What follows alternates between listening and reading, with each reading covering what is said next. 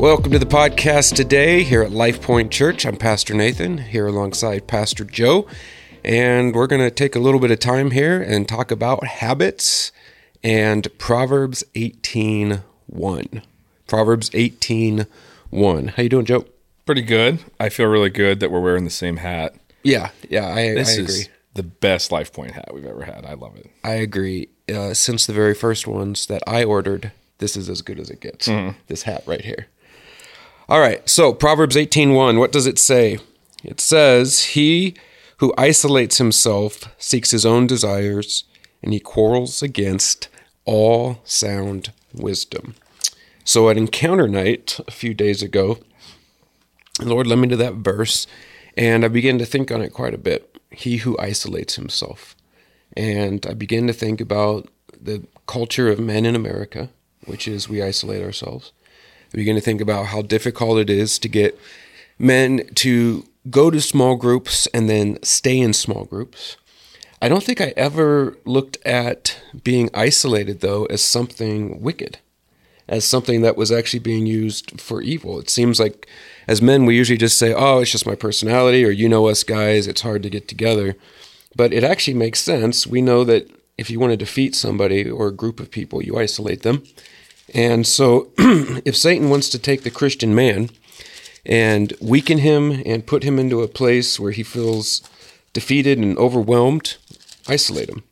So he who, who he who separates himself or isolates himself seeks his own desire desires, and he quarrels or fights against sound doctrine. So after reading that, I thought, you know, that's something we ought to discuss. And I know that there will be men and women who listen to this. And so, uh, ladies, if you have husbands or sons, it'd be good for you to uh, listen to this and hopefully get some insight into what it is that cause men to isolate themselves. What about you, Joe? That- Naturally. What about you? Do you tend to isolate, or are you somebody who seeks out um, accountability and mentorship and that sort of thing? I think that for myself, the interesting thing about that is when I'm doing well mentally and spiritually, I naturally seek that out. But then anytime I'm actually struggling with something or going through a difficult time, that's when I start retreating inward. Yeah. And then um, if you don't already have those things in place, um, you either start shrinking away from those people and those things that have helped you or would help you because you you get to a place sometimes, especially if it's sin, where you don't want help. Right. And then uh, you know, if you don't have those things already in place and and strong in your life so that people can help pull you back out of uh, those ruts that you get into, then that's the time that even for me as a very extroverted person that seeks out those types of relationships, if I'm going through something, I will just I'll just slowly retreat from all the things that uh, are spiritually helpful, but not even just spiritually helpful, mentally helpful. Yeah, exactly. So. I see that in myself. Uh, what I've seen is over the course of my ministry as a senior pastor that as time has gone on and relationships falter or um just become difficult over time, I find myself just retreating more. And I think for a lot of men, the feeling is if I can retreat and not put myself out there, that I don't have to fear being hurt. I don't have to fear having somebody uh, gossip about me. I don't have to fear them leaving me. I'll just stay here in my bubble of self and hobby and whatever it is that my family. And then I, I don't have to get out there and do this thing where I have to be vulnerable, where I have to share.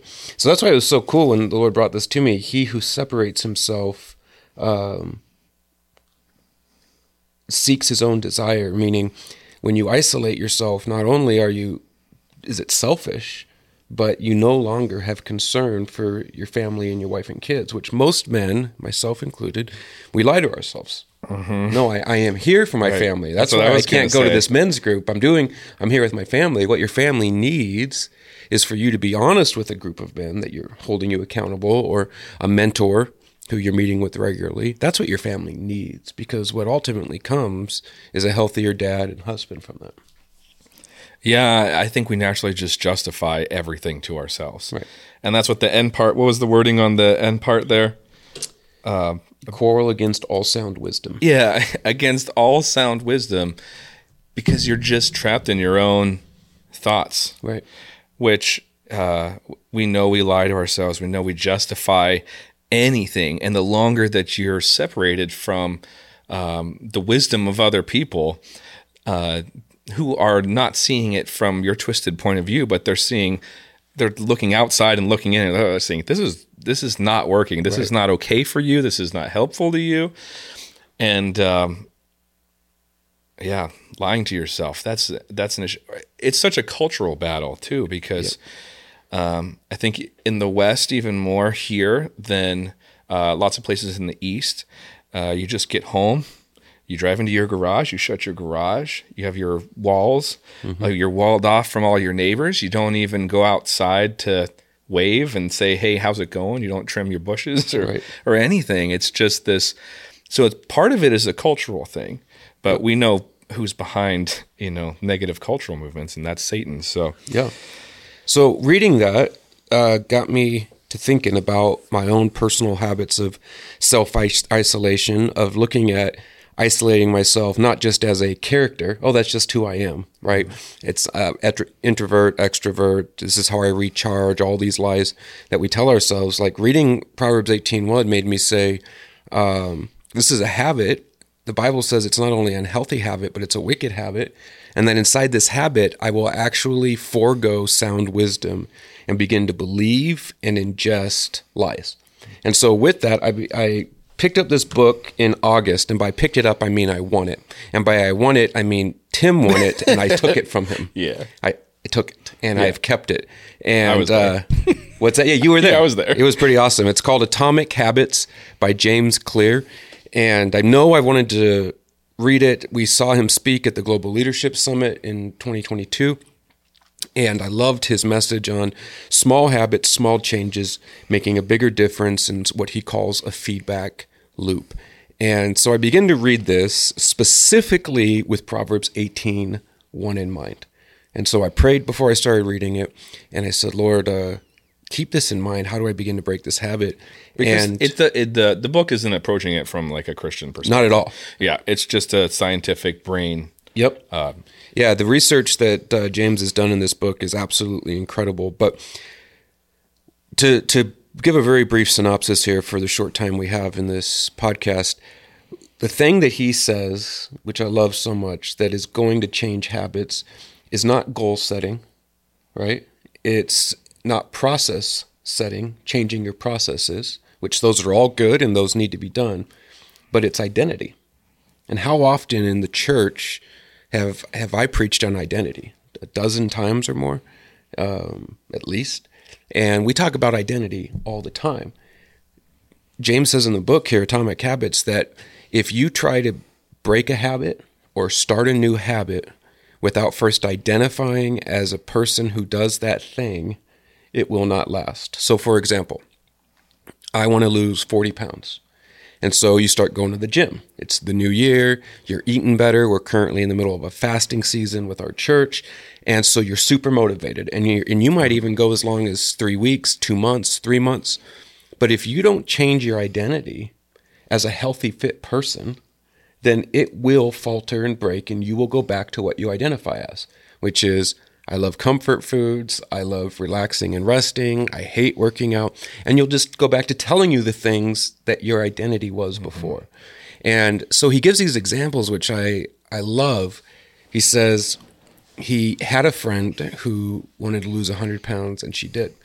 And it started with her saying, I'm a fit person before she was. And then she began to make choices a fit person would make.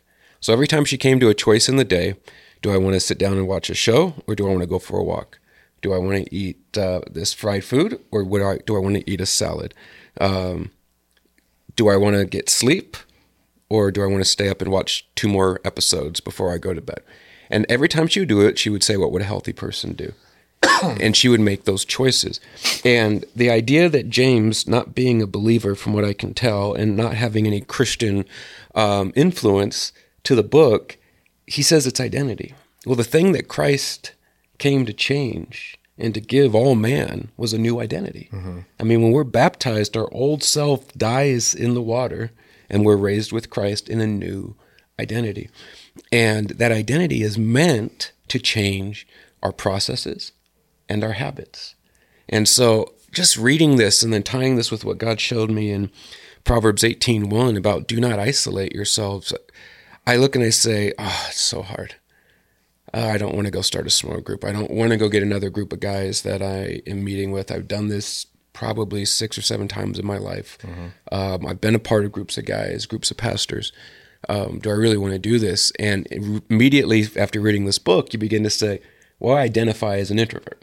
I, I've learned to teach myself you're safer in your shop, in your backyard. You're safer doing the things that you like, and you just work with other people and their problems rather than have to go out and work on your own.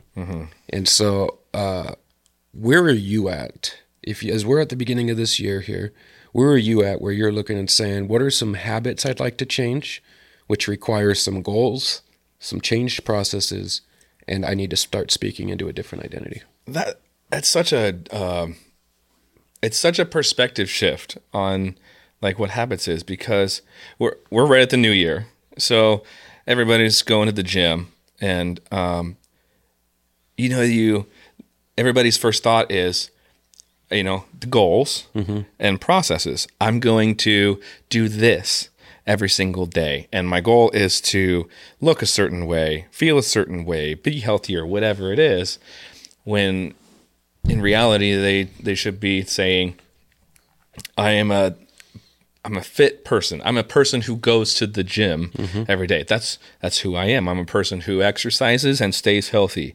I'm a person who makes uh, healthy choices when i choose what food i'm going to eat like those type of things. And and then instead of uh, just making choices out of willpower you're when you make choices you're reminding yourself of what your identity is. And so much of the bible is that exact same thing and so when we have uh, Christian New Year's resolutions and these fasting resolutions, all these things people do, lots of times we're like, I'm going to get up in the morning and I'm going to read my Bible and pray for an hour. And I'm going to um, do this and I'm going to study the word and I'm going to get together with people. And those, again, those are just the goals. When instead we should be focusing on what our identity is in Christ, but then even more specifically, how that applies in our own lives. Like, I am a person who spends time in the Word every morning. Like that's who I am. And that's exactly right. That's what he says here in this book is you have to begin to make decisions based on the new identity, not I'll begin to make those decisions when I reach when I believe I am this thing, now I'll consider myself this thing. Uh, he gives an example of two people saying virtually th- the same thing. One saying, um, I can't wait to be fit, and another saying, I'm a fit person. I'm a fit person. And so one is goals and processes, and one is they've already accepted the new identity and they're trying they're beginning to operate out of it. And then you make tiny changes. You make what he calls atomic habits, which the atom you know, the atoms, one of the smallest elements that makes up um the body. And so small habits, but compounded over time, it's like compound interest on your loan. Uh, it grows and changes us tremendously. I have always said, I am not a singer. I am not a musician. And it was reinforced by parents who, when I sang, were like, you are not a singer. right? And by by the logic throughout this book and what I've seen in other people, the truth is if I start telling myself I am a singer, I begin to practice it daily. I begin to invest in it. I could get to a point where I could probably sing in front of people and be good enough. Not, I may not be. May, it may not be the Michael Jordan of singing. I may not have this great talent, but I could sing, and I could play an instrument and keep beat. But I have told myself for so long, oh, I can't keep beat. I can't clap and sing at the same time. That is what we're trying as pastors to teach our congregation is we come into the Lord from a place of I'm a sinner. I'm wicked. I am not holy. I am not good. Mm-hmm. Right? And Jesus comes and says, I give you my righteousness. I clothe you in my righteousness. The Father sees me when he looks at you. And so we have to change our identity. But in order to change that identity, we have to know what we're changing to. Mm-hmm. Right? Right. I'm not turning into Jesus. I, I, I I don't immediately. My goal isn't in ten years to walk on water or be perfect in everything I do.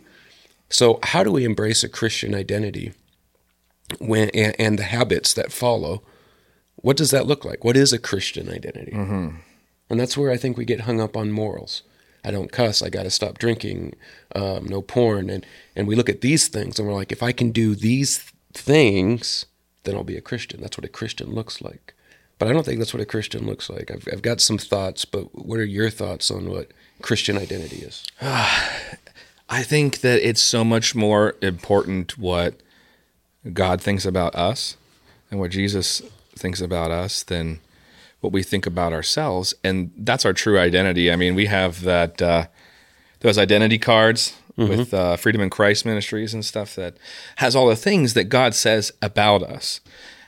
And when you go through those, very often you realize, like, well, I don't actually think this Right. about myself. I don't actually believe this. And whether it's that you're truly forgiven, like that you're not because you're not able to forgive yourself for certain things, or, uh, you, you know, the Bible says that we're seated in the heavenly places with Christ.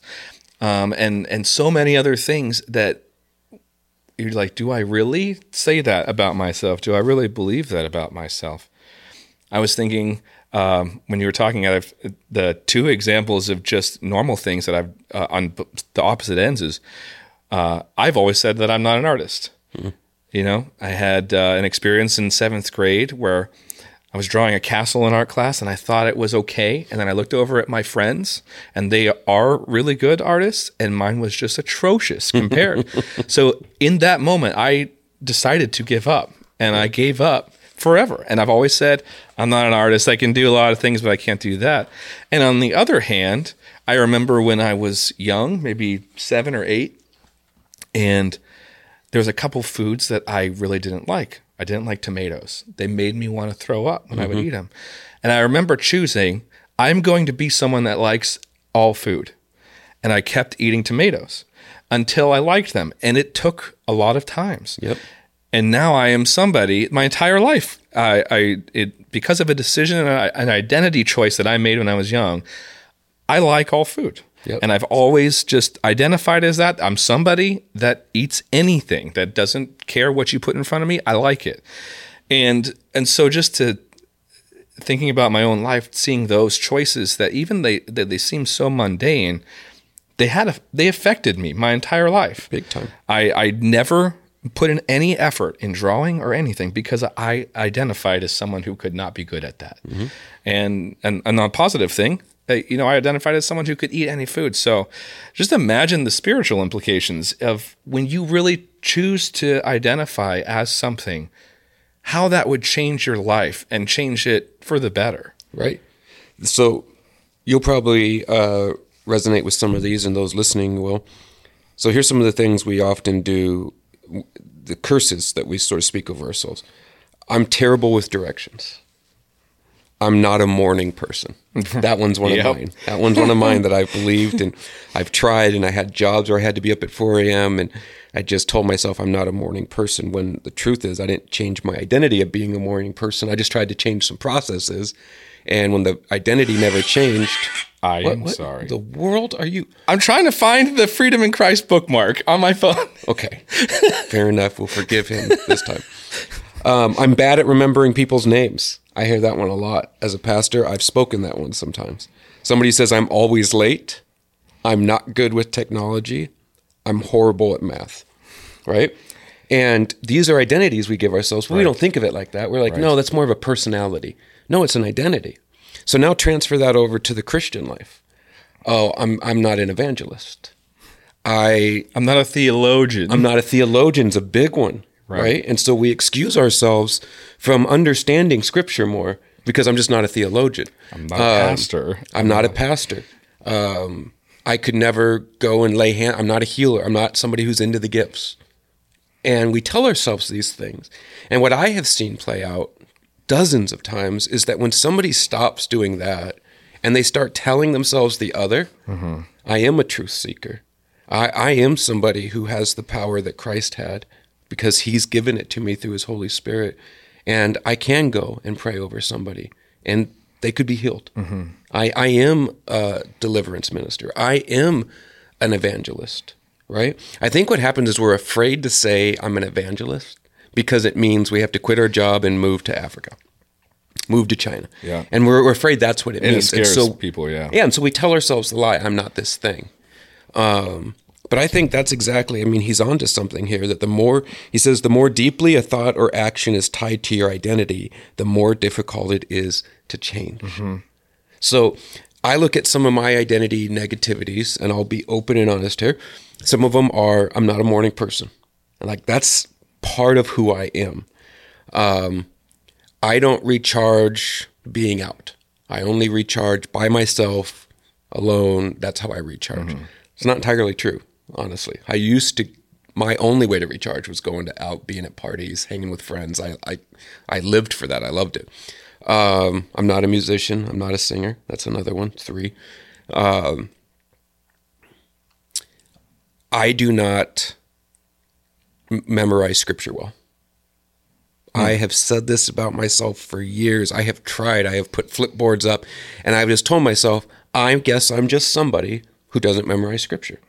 Now I know all the concepts, and so mm-hmm. you'll hear me often say here in the scriptures and here and there, and so I do retain concepts, but I don't remember the scripture. I'm not one of those people who can quote verse and chapter and all of that. But the truth is, what if I begin to change my identity of that? I am somebody who memorizes scripture. Okay, well, what do people who have good memories do? And then you go and you learn what are the processes they follow. Mm-hmm. And then you just begin to implement small amounts of those processes. And I bet by the end of 2024, I could be somebody who memorizes scripture at with at ease, right?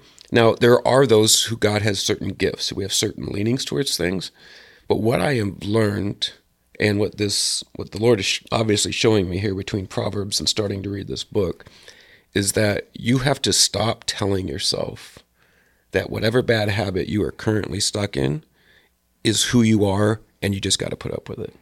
Because the truth is, it's not. Mm-hmm. The truth is, you can change. You can become a morning person. You can become somebody who is more disciplined, right? You can go back to school and get that degree that you're telling yourself, I just couldn't do it. Um, and I think that's important for us on a personal level, just to live life, and on our level as followers of Christ. I am a child of God. I have said that from the stage so many times. You are a child of God. But what does a child of God do then? Mm-hmm. Right? And isn't that what we got to ask ourselves? Would a child of God do this? And begin to implement daily small choices into that. And one of the things he says, which is good, and I, before we end here, I want to make sure and be clear on this, is he said, You are never 100% in anything. He said, It's all about weight. You want the habits that form towards what you're wanting to become to be greater than the ones that you do that aren't what you want. So if I'm wanting to be more of a morning person, I'm going to sleep in. I'm going to have days where I don't get up. I'm going to have thoughts that say, oh, I'm not a morning person. But I need to be balancing that with more action and more intention on what does it what what are the things a morning person does. And so you don't get discouraged when you fall down. You don't get discouraged when you take a step back. One of the things he says is when you have an election, nobody earns 100% of the votes. Mm-hmm. You just want the majority. So, same thing with habits. If you put the majority of your habits into what you are wanting to become, then you'll become that thing. So, for me this year, what am I looking at? The two I'm looking two I'm looking at is I want to be a morning person and I want to stop isolating myself so much. Those are two that I'm really focusing on um, as I begin to pray over the last four days here. Uh, is those are the two things I want to start this year out focusing on, and we'll see where the year goes, and we'll see if I add to it. But this podcast will be an accountability, your accountability. These are two places I want to stop telling myself I'm these things, and sort of change the script. Yeah, no, that's that's good. I mean, when I think about the people who are the most effective, at least from my point of view, in uh, in Jesus' kingdom, are the people who read what the Word says. They say, "I'm a disciple. I'm actually going to do this because I'm a disciple." They identify as a follower of Jesus. They identify as a disciple, and then everything in their um, their life follows from there. And, and they just stop caring about what culture says. They stop caring about what um, you know, just all the voices that don't matter Right. what they say because they they now identify as as someone who follows Jesus. And the the good thing about that is that we have a lot of info on what that means to do that. Like Christ gives us so much um, instruction and demonstration and everything for that. Uh, the Bible is a big book. There's a lot of good stuff in there. You don't have to just make up something on your own and be like, "This is what I think is good." No, you you you you see what the what Jesus says is good, what the Bible says is good, and then you just choose to identify as that. And uh, yeah, so I think people uh, that are listening, I think that uh, I'm sure your wheels are turning. You know, mine are. I haven't read that book yet, but No, yeah, I know, and that's why I wasn't going to put anything on you. Like, what are yours? Yeah. I, I've had Uh. I've had days and to think and pray about it, but uh, so that I will put that out there to you though, whether you get the book or not. It's called Atomic Habits by James Clear. Uh, what are some things that you've been telling yourself, the identity you give yourself, which, as you've been listening to this, you're realizing that God's Spirit is saying you could change that, and I can change that in you. Um, that would be the thing to take away from this and focus on. Thanks for spending your time with us here today on this podcast. Uh, Joe and I thank you and make it a great day, and may the Lord bless you.